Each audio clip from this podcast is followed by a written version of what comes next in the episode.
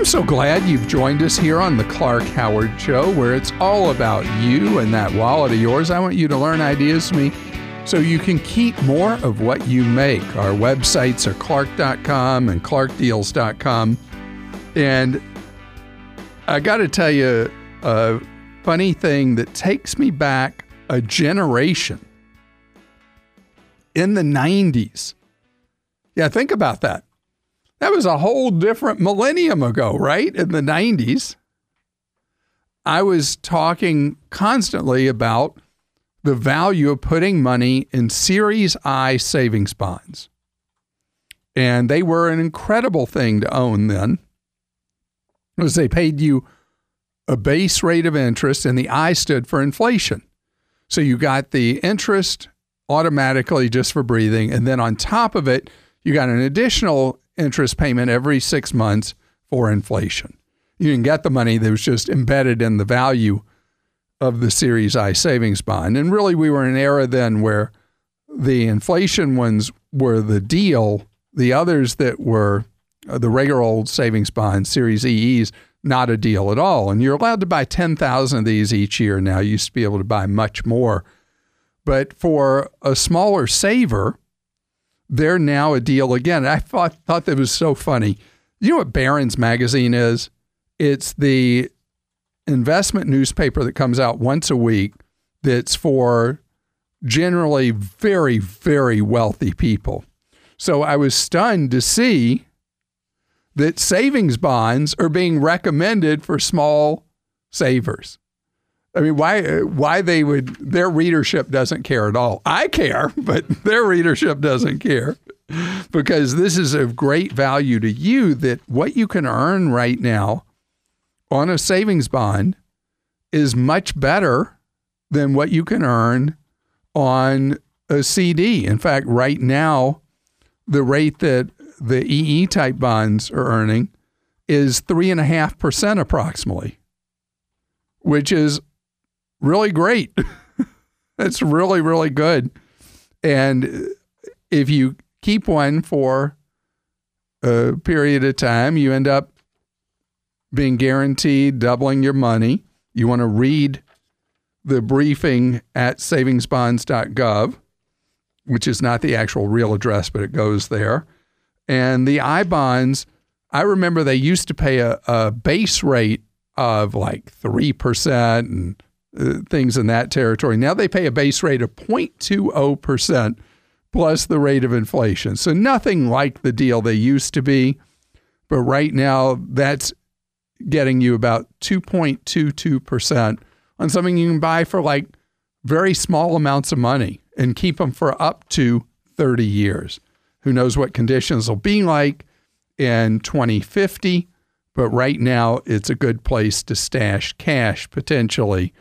And of all places, that's the kind of thing you'd expect to see in a local news source or newspaper or USA Today, not Barron's Magazine. John joins us on the Clark Howard Show. Hi, John. Clark, what an honor it is to speak with you, sir. Twice in one week. Wow, really? I respect your opinion so highly. Yes.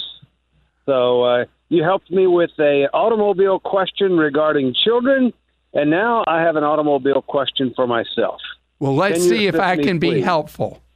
Absolutely. So I'm in the market for a new automobile, uh, new to me. Uh, I'm not a go buy a uh, new car off the lot type individual. I prefer that's pre owned. I've got my eyes on a Ford Fusion. Uh, I've heard great things about them, uh, both from media and speaking with individuals. I'd like your opinion on that automobile if you have one, number one. And secondly, I'd like your thoughts on that car because it has been discontinued from the manufacturing process. Ford is no longer making that. Right. And I'm just wondering what your thoughts are on, on how that might impact me, you know, long term. Parts, so, ownership, things of that nature. All right. Well, let's deal with that part. Um, as far as parts availability, it's not like somebody like Peugeot picking up and leaving the United States and it's like scrounging for parts at junkyards. there is such a large inventory of fusions that were built over many, many years, more than a decade, that and the parts business is more profitable than the actual manufacturing of cars. Okay. That I have no doubt that Ford will continue for many years to come to have an adequate supply of parts for vehicles that have been discontinued. In addition, the aftermarket for car parts, because there's enough inventory out there of Ford Fusions, will continue to well supply the parts for it. Okay. Um, but but buying uh, what's known as an orphan car, when you buy a, a car that has been discontinued, your cycle of ownership needs to be a longer cycle of ownership. Sure. And so your this fusion you'd buy, you'd intend to own how long? I'm a buy and hold guy, Clark. Uh, Then I've you're perfect. a Then you- Chevrolet now, and I've had it for probably ten plus years. Great. I could easily foresee, you know, having this vehicle for eight to ten years uh, easily. Then the fact that it's a discontinued model for that length of period will have no meaningful effect at all on what the value of it would be eight to 10 years down the road. It'd be Okay. different if you were saying you wanted to own one for a couple of years, but eight to 10 years, it will be meaningless that it's a discontinued model. Okay. Now, something else about the Fusion. What model year Fusion are you interested in? Great question. Um, financially, I'm I'm looking, you know, at probably uh, 2016 to 17, something like that. All right. So while we've been chatting, producer Joel pulled up the record of reliability on the Fusion. Okay. And based on what Consumer Reports has found, the 17s and 18s you should avoid. The 16s and earliers have much better records of reliability than the 17s and 18s. Interesting. Okay. Thank you, Joel. Yeah, how about that? I mean, we Tell are we are real-time researchers here. Push a button. yeah. Well, thank you very much for your guidance. Uh, so you wouldn't hesitate owning this vehicle, say a 16 model? No, I mean, you know, as long as you have it checked out by a mechanic of your choosing, Sure. and that's such a key step with used vehicles that most people ignore. But if you do that, you're going to eliminate a lot of the unknowns, like uh, whether the vehicle's been in a wreck that wasn't disclosed, whether it's been a flood car. So having it checked out, the mechanic's going to find any serious flaws. They may miss more minor ones, and they'll be able to tell you the flood aspect, and that will give you peace of mind buying it. And sounds like it's going to be a great purchase buying a car used and keeping it as long as a decade. That is a sweet spot. Becky's with us on the Clark Howard Show. Hello, Becky. How you doing? Very well. How are you, Clark? Great, thank you, Becky. How can I be of service to you? Well, I am in the process of purchasing a new home. It's um, a little bit more expensive than the initial home that I'm in. And my family has some concerns, as do I, on if something should happen to me, not death, because that would be covered by life insurance, but if I become debilitated and encounter a injury and can't make my payments, what happens to my home? And I was told that there is a mortgage protection insurance available, but I talked to my insurance company and they said that that's not typically done anymore. So I was wondering what your thoughts are and if That's it's a waste because of money or a good that's idea. because I'll keep this clean and I won't use the word they usually use in the industry, but it's junk insurance. okay. So let me tell you the the background. In the industry, they refer to this stuff as croak and choke. So croak and choke, croak being the if you die, choke being you're disabled. And so they derisively talk about it behind our backs because it's an intensely profitable insurance product like the mortgage life. There's uh, there used to be a blended product mortgage life and disability. But the thing is is that what's more important and you said it right yourself you said well i don't need mortgage life insurance because i have Life insurance? Exactly. It's your insurance that you name a beneficiary for, and that beneficiary can then use the money as they wish as would be the most appropriate, which may not be paying off a mortgage. But the big thing is that the mortgage life insurance that's peddled so heavily costs roughly 10 times what a individually purchased life insurance policy would cost. But the life insurance is only good if I croak. Right. what So, let's deal with choke.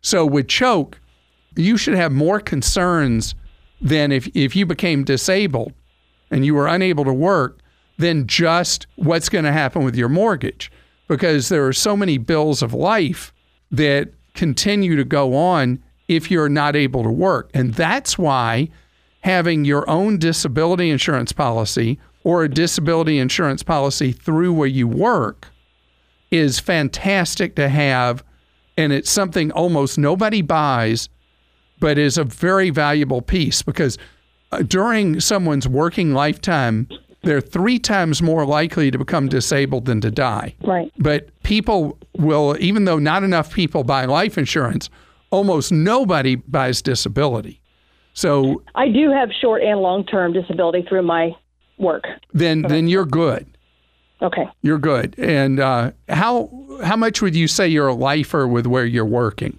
Um, I think it's for 300. No, no, I mean how. I guess I didn't Sorry. phrase that in English. So, are, how likely are you to stay at this place of employment for the rest of your working career?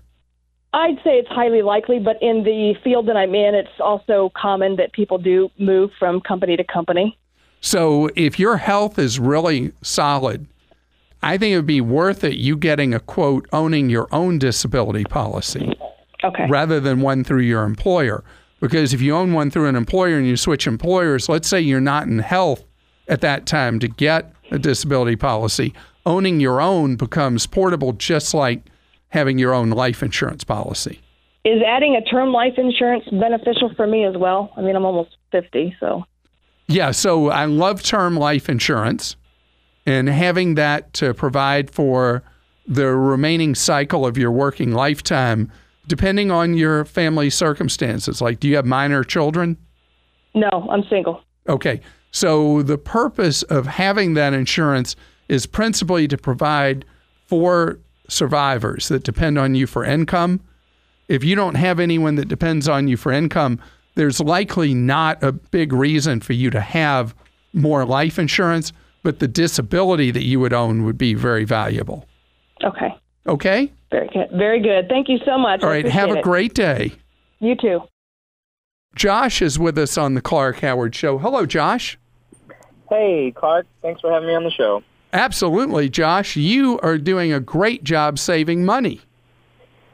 Yeah, I know. I'm thankful that I grew up uh, with my grandparents forcing me to listen to you, and so um, yeah, praise the Lord for Is that I'm right grandchild abuse that you were forced to listen to me as a kid? Exactly. Yes.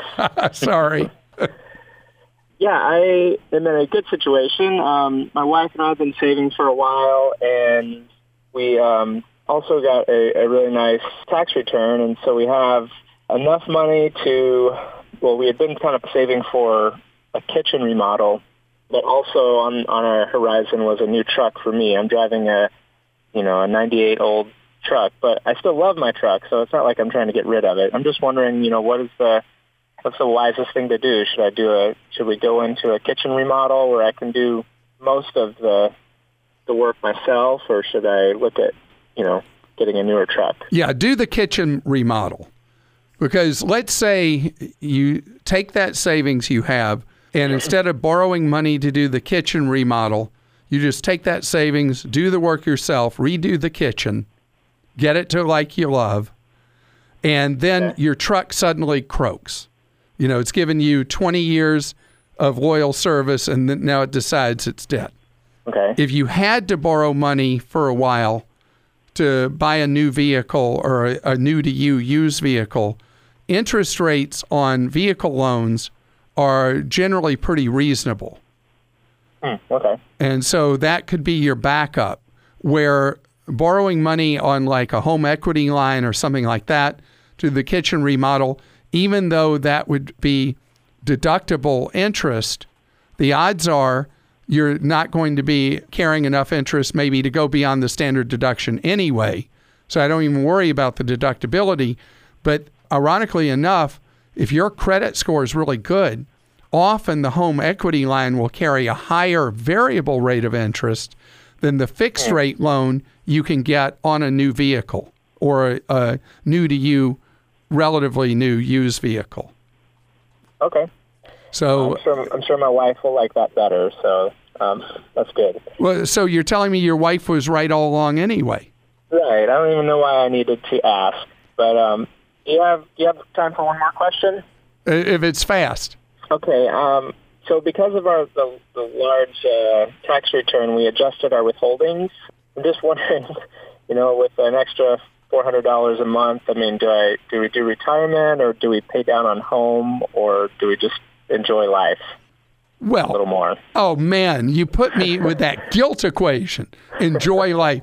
So I would like for you to consider taking 90% of that $400 that's now free and clear and put it into a Roth IRA.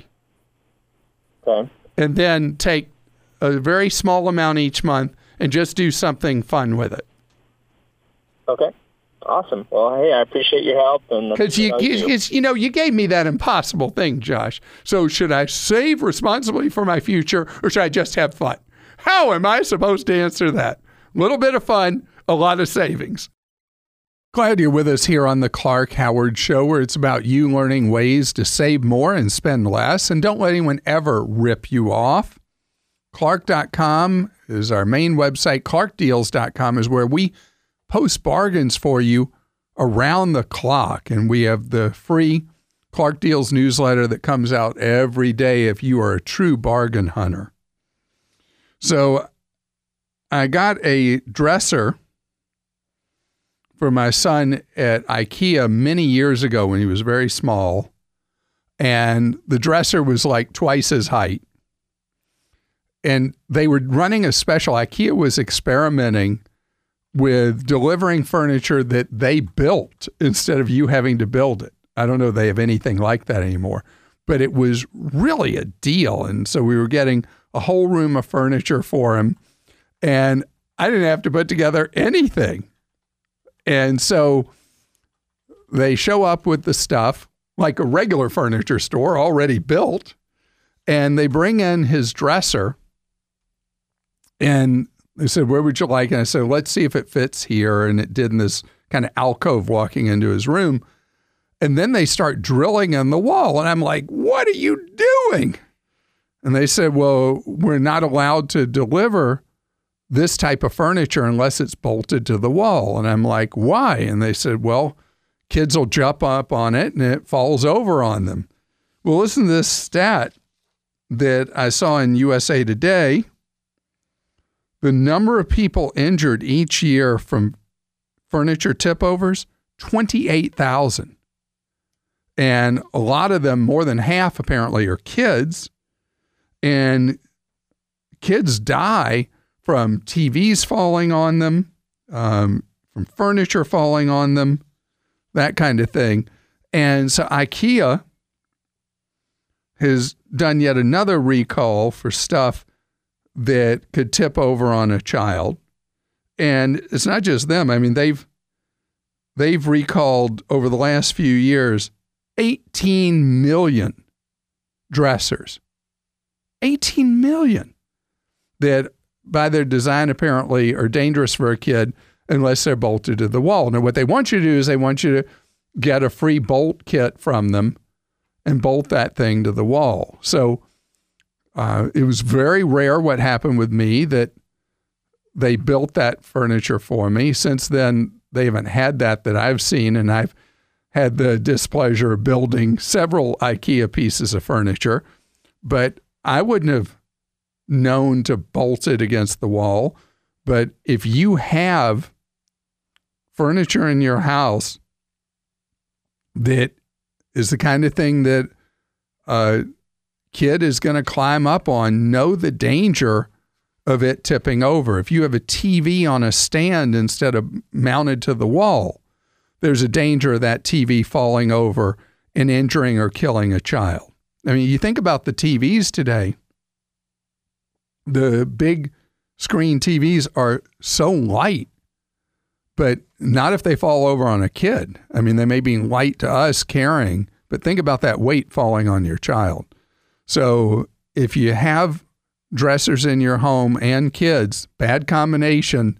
If you don't have them bolted to the wall, IKEA or whoever else, look at doing that because it could be um, a matter of life and death or injury for your child. Dylan's with us on the Clark Howard Show. Hello, Dylan. Hello. How's it going? Going pretty good. How about yourself? Great, thank you. You want to talk about your mom? Yeah. Um, so unfortunately, my grandfather just passed a few weeks ago. Well, I'm sorry about your and your mom's loss. Oh, thank you. Appreciate it. Um, and so he had about a hundred thousand left over, and my mom's idea for that was to just put it into like a vacation fund uh, for our whole family to use for the next, you know, ten, twenty years. And I was just wondering where she should put it or what you recommend doing with that money. So the only purpose is granddad would have wanted all of you to do things together, go have fun together, go on vacations, and your mom wants to do that as best she can. Would call for a dual strategy. And what I would like for her to look at is going into a a fund that would both hopefully outgrow inflation and would preserve the money as best as possible, even as the market goes up and down. Yep. So when you're looking at money that you want to stretch over 10 to 20 years, you don't want to just put it straight into savings because you're not going to earn anything on it. Mm-hmm. So what I think I would do is take what would cover the vacations for the next few years Mm-hmm. and put it into savings. Let's say five years worth of vacations goes into savings. And the rest of it, I would put in a balanced mutual fund Okay. where it's in a mix of stocks and bonds. Are you familiar with the term balanced fund?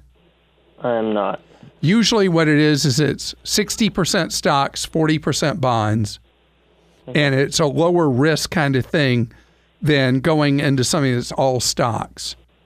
Mm-hmm. And so I'm going to throw out another term for you. I'd like it to be in a balanced index fund. Okay. And if Is you go, that you recommend? uh, yeah, I'd like for you to look at one with one of the low cost companies.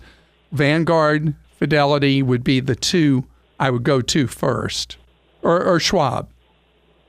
Okay. And balanced index fund, again, for the money that would go past five years from now. Awesome. And the money up to five years just in an online savings account. Sounds like a plan. Thank you, Clark, for all, All right. that you do. I listen to you every day. Well, thank you. And Appreciate it. again, I'm sorry about the loss of your granddad. Oh, thank you. Have a good one. You too. And Michael, you are up right now. And Michael, you just graduated college. hmm that's correct. Yes. Let's see how I can be of service to you. Okay. Well, I just, you know, I recently graduated and I got my first real job that I think is going to branch off into a career. You know, I don't have any student loans. I don't have any debt. I don't have any car payments or anything like that. And I was wondering, um, you know, I start work in about two weeks. So I thought I would just call and get some advice about, you know, how I should be managing my first few paychecks, how I would go apply for credit with no credit history, of course, and what you think, just any general pointers that you can give me to, to save me um, some stress and some headache in the years going forward. You got a you got a lot on your plate, don't you? Mm-hmm. All right, so let's take each part, uh, and I'll have to give summaries because we don't have enough time to go through every aspect of what you asked me. But first thing, when you go for um, new employee orientation or you meet with the HR people or whatever it is, depending on the size of the company, uh, how big a company is it? I would say it's pretty large. So if it's a large, large. organization, you will be offered likely a 401k plan. And Mhm, yeah, and I, I looked and it said they have uh, up to six percent matching. Yeah, so that that you got to do. You got to put in so you pick up every dollar of match from your employer.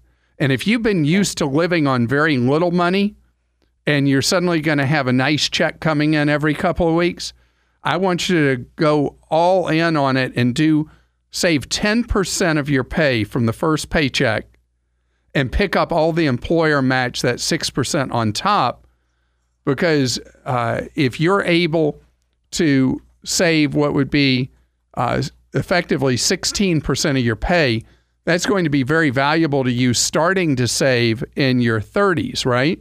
hmm Yeah, so you've got to make up for last decade. And that's why I'd like you to start from the very beginning where the check you're used to is one where already 10% of your pay has been taken away. hmm And if your employer offers the Roth option for the 401k, that's what I want you to do, not what's known as the traditional. Okay. So I ask for that. On the credit card, so when you get to the employer, when you're at orientation, they, if they're a large employer, they will have a credit union that either they have as their credit union or one that their employees can join. hmm And I'd like you to join that credit union.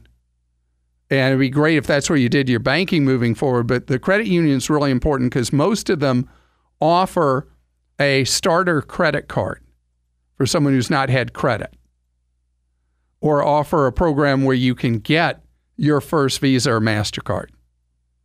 Mm. And so banks don't do it, but credit unions do. And that's why the credit union is such an important part for you starting out. Okay. Now, uh, are you having a goal of owning your own home at some point? It's- And- yes. Yes. How soon would you like to do that? Um, I would say within the next eight to ten years. Okay. Well, that, I mean, obviously you could trend line into that if you're looking a decade out. So, what I would do is estimate based on where you live, kind of what kind of price point home you would be looking at buying. Mhm. and then figure out what 10% of that would be. And I want you to divide out, let's say we could say, uh, you said eight or 10 years. So let's just say 100 months. How much money would you have to save each month for 100 months to get to where you've saved 10% of the amount of money the house would cost you? And every month, I want you to put in the savings account and have it. It can be you know a split deposit with your paycheck, where part of it goes into your checking account, the rest goes into the savings account that you're building up for the mm-hmm. down payment on your first home.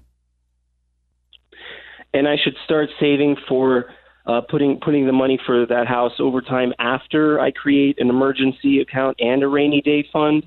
Great question. I, you know, you can overthink this. The goal at first is you want to be popping that money aside and be in the habit of putting that money aside. And, and occasionally you will have a rainy day, but you don't sound like the kind of person who's going to put yourself deep into debt or anything like that.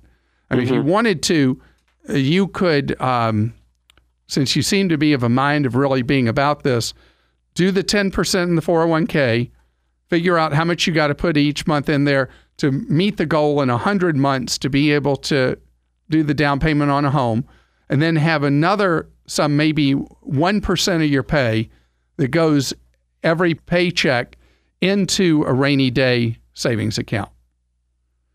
Okay. And the last question is: You mentioned the Roth IRA. Should I be uh, putting money both in a traditional IRA and a Roth IRA, or No, just no, I'm talking about Roth? 401k. So there's Roth IRAs, there's traditional IRAs, and then at employers now, uh, majority of employers offer you in the 401k an option of a traditional 401k and a Roth 401k. Mm, The Roth 401k, the money's been taxed, so it all grows tax free and you spend it tax free down the road. And so if your employer doesn't offer a Roth 401k option and they only offer a traditional, uh, this is adding another layer of complexity. But what I would do is I would put money into the employer plan to pick up the entire match the six full six percent, whatever you have to do to get that. Mm-hmm. And then if there's more money you'd have to save to get to 10% of your pay, that money goes in your own Roth IRA. And that would be how I would do that. I, I didn't want to get too complicated with you, but I'm impressed with how you've thought this stuff through and the questions you're asking. And I can tell you're going to do really well with how you handle your finances moving forward.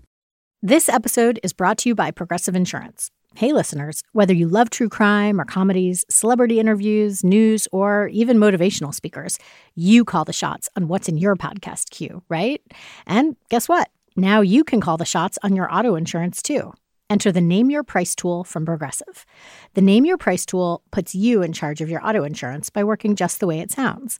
You tell Progressive how much you want to pay for car insurance. Then they'll show you a variety of coverages that fit within your budget giving you options. Now, that's something you'll want to press play on. It's easy to start a quote, and you'll be able to choose the best option for you fast. It's just one of the many ways you can save with Progressive Insurance. Quote today at progressive.com to try the Name Your Price tool for yourself and join over 28 million drivers who trust Progressive. Progressive Casualty Insurance Company and Affiliates. Price and coverage match limited by state law. It's time for Ask Clark. That's where you post a question for me at clark.com. Then producer Joel asks it for you. Clark Jim wrote in. He said, I recently filled out an application for life insurance. The second to last question was my date of birth 1956. I'm not dead yet, but I was quickly informed they don't cover that age. Really? Yes. So a lot of life insurers don't want people uh, past a certain age, and each insurer sets its own criteria. Uh, and it is one of the things about getting older is that they don't want to deal with the actuarial risk of issuing a policy to you, and then you're you're in a tighter band of life expectancy. But again, that's not all insurers. And what I recommend is use one of the quotation services we have on our life insurance quotation page at clark.com. And you will be able to see companies that will, in fact, quote you based on your age. All right, Clark, and Amber wants to know why do you say that Amica Insurance is number one? I would love to know what you like about them. So, Amica is a co op for insurance. Amica is kind of like a credit union for insurance. It's like Vanguard for investing. It's owned by its members. You are in a situation where you all benefit together if they overestimate the premiums they need to collect. Instead of those premiums overpayments going to stockholders, they are rebated back to the policyholders. They are only there for you.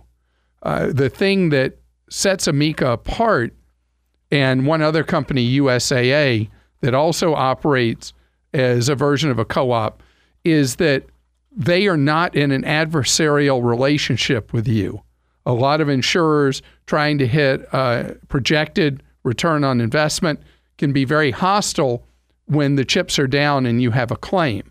So, Amica, for as many years as I can remember, going back decades now, ranks at or near the top of auto and homeowners insurers in the United States.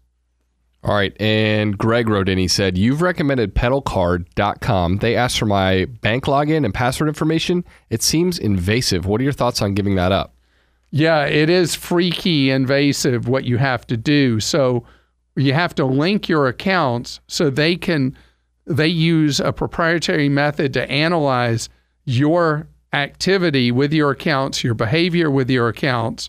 And so you have to give up terribly invasive information and they with you not having any credit history potentially at all, they may still issue you a traditional credit card.